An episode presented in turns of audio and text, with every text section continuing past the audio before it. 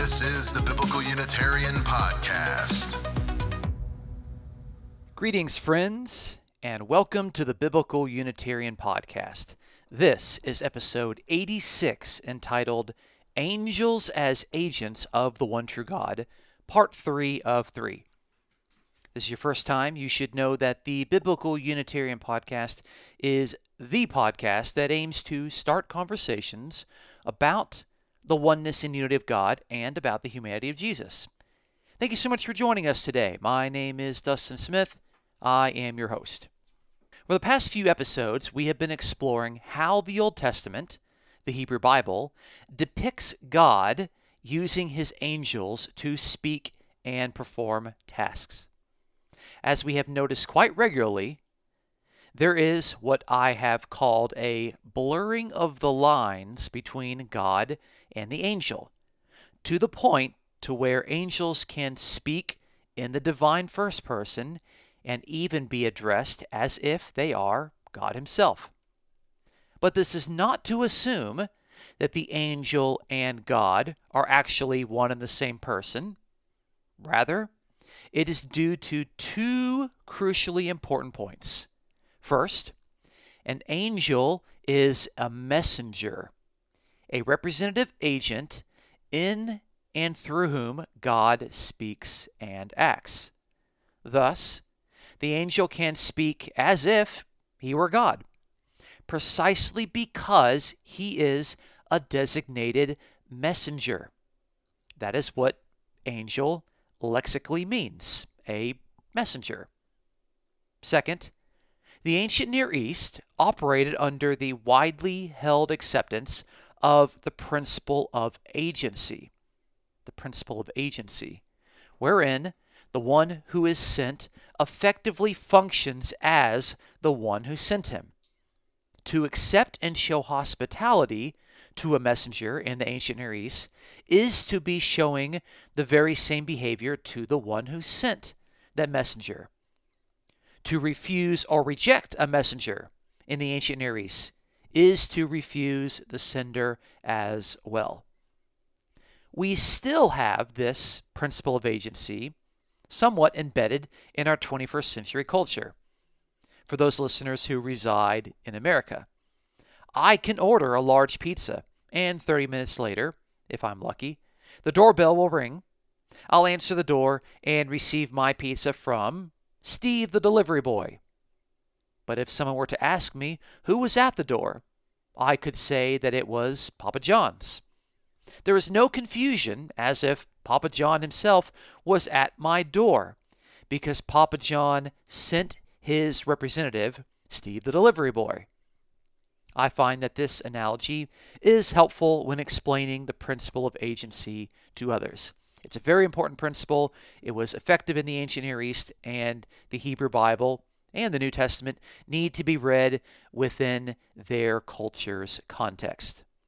This week's episode of the Biblical Unitarian Podcast will continue to look at passages in the Hebrew Bible where God commissions his representative angel, that is, his messenger, to perform tasks and to speak.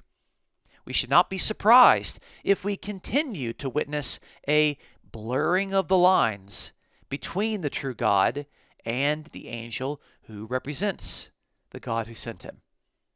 Our goal is to both better understand how God utilizes his heavenly angels as agents and to find an appropriate lens through which we can better understand the New Testament's frequent depiction of God sending Jesus to speak and perform tasks.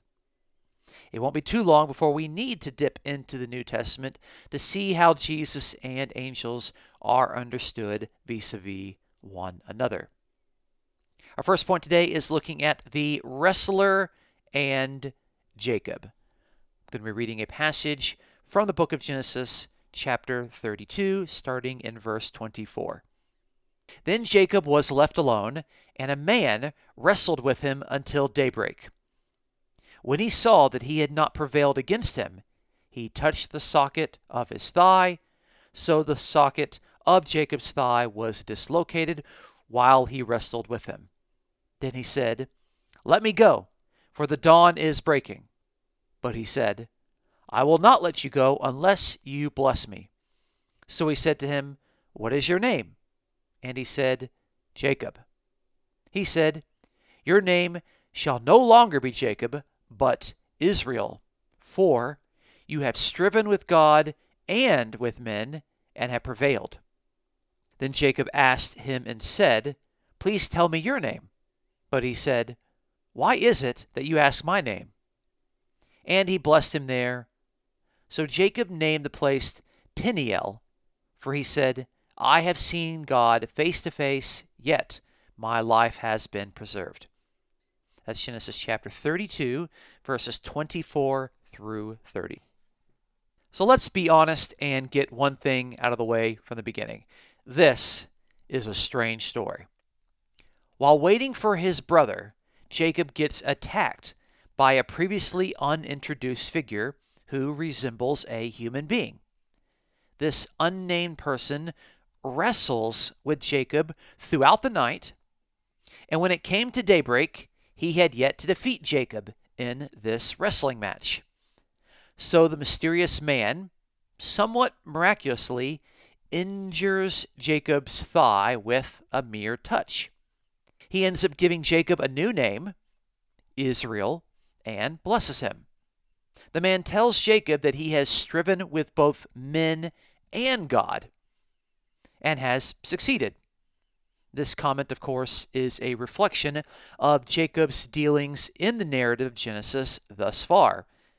However, Jacob does name the place Peniel, which means face of God in Hebrew, and comments that his life has been preserved after seeing God, quote, face to face. So, what is the identity of the mysterious attacker who approached Jacob in the middle of the night? Is he a human male, as verse 24 seems to indicate? Is he God, with whom Jacob spoke face to face, as verse 30 seems to suggest? It is also important to consider the evidence from Hosea chapter 12, a passage that directly comments on the question of who the mysterious wrestler is. This passage in Hosea 12, verses 3 through 4 says, In the womb, he, Jacob, took his brother by the heel, and in his maturity he contended with God. Yes, he wrestled with the angel and prevailed.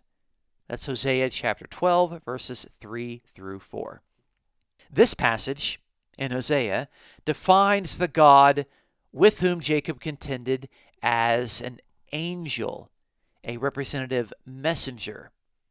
Granted, this is what Hosea says about the episode in Genesis, but it is not exactly what Genesis says explicitly. Genesis is confusing, but Hosea comes in and explains Genesis. So I want to keep that caveat in mind. Returning to Genesis, I, as the reader, have some questions for the narrator. If the man wrestling with Jacob was indeed God, in some theophany perhaps, how is it that God was unable to outright win a wrestling match with Jacob, who, may I remind you, didn't get any sleep at all that night? If the wrestler was a human being, how did he have the ability to disable Jacob with a mere touch to his thigh? How is it that Jacob could visibly see God face to face and live to tell the tale? Not even Moses could see God's face. The narrator of Genesis does not give good answers to my questions. It seems best after further reflection, to use the offered help from the prophet Hosea, concluding that Jacob actually wrestled with an angel who represented the one true God. This actually gives some persuasive answers to the questions that I had. There is nothing outlandish about suggesting that Jacob could go toe to toe with an angel in a wrestling match. And it seems more likely than suggesting that Jacob was on par with God himself in a feat of strength. It is widely known that angels look like human beings in their dealings with men. So the designation at the beginning of the Genesis account that suggested that the wrestler was a man plausibly fits here. Angels elsewhere in Scripture are able to disable human beings. Think of Luke chapter 1 with the angel disabling Zechariah's speech. Lastly, one could easily look at the face of an angel, even an angel who represents the true God, and still live to tell the tale. All in all, I think Hosea's suggestion is the best option we have regarding the identity of the mysterious person who wrestled with Jacob.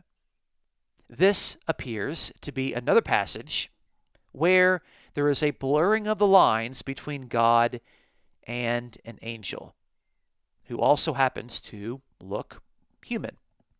Our second point today is looking at God's angel who carried out the smiting. To look at a passage that goes from the end of Exodus 32 and on into the beginning of Exodus chapter 33.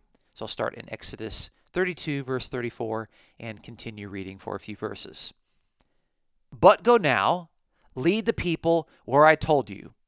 Behold, my angel shall go before you. Nevertheless, in the day when I punish, I will punish them for their sins. Then Yahweh smote the people because of what they did with the calf which Aaron had made. Then Yahweh spoke to Moses Depart, go up from here, you and the people whom you have brought up from the land of Egypt, to the land of which I swore to Abraham, Isaac, and Jacob, saying, To your descendants I will give it. I will send an angel before you, and I will drive out the Canaanite, the Amorite, the Hittite, the Perizzite, the Hivite, and the Jebusite. That is Exodus chapter 32, verses 34 through chapter 33, verse 2. This account is actually two episodes connected with an appropriate transition. The first story comes at the end of the golden calf incident, and the second story moves into something new. But both stories involve an angel acting as God's emissary. I'll be dealing with this section even though there are actually two separate angel passages here. In Exodus 32, God commands Moses to lead the people. And God reminds him that, quote, my angel, end quote, will go before you. In regard to the question as to whether this angel, which belongs to God, is a human messenger or a heavenly messenger, we can safely say that this messenger is distinguished from Moses. Since this messenger will go before you, and that you there is second person singular in Hebrew, this angel will presumably even lead Moses himself.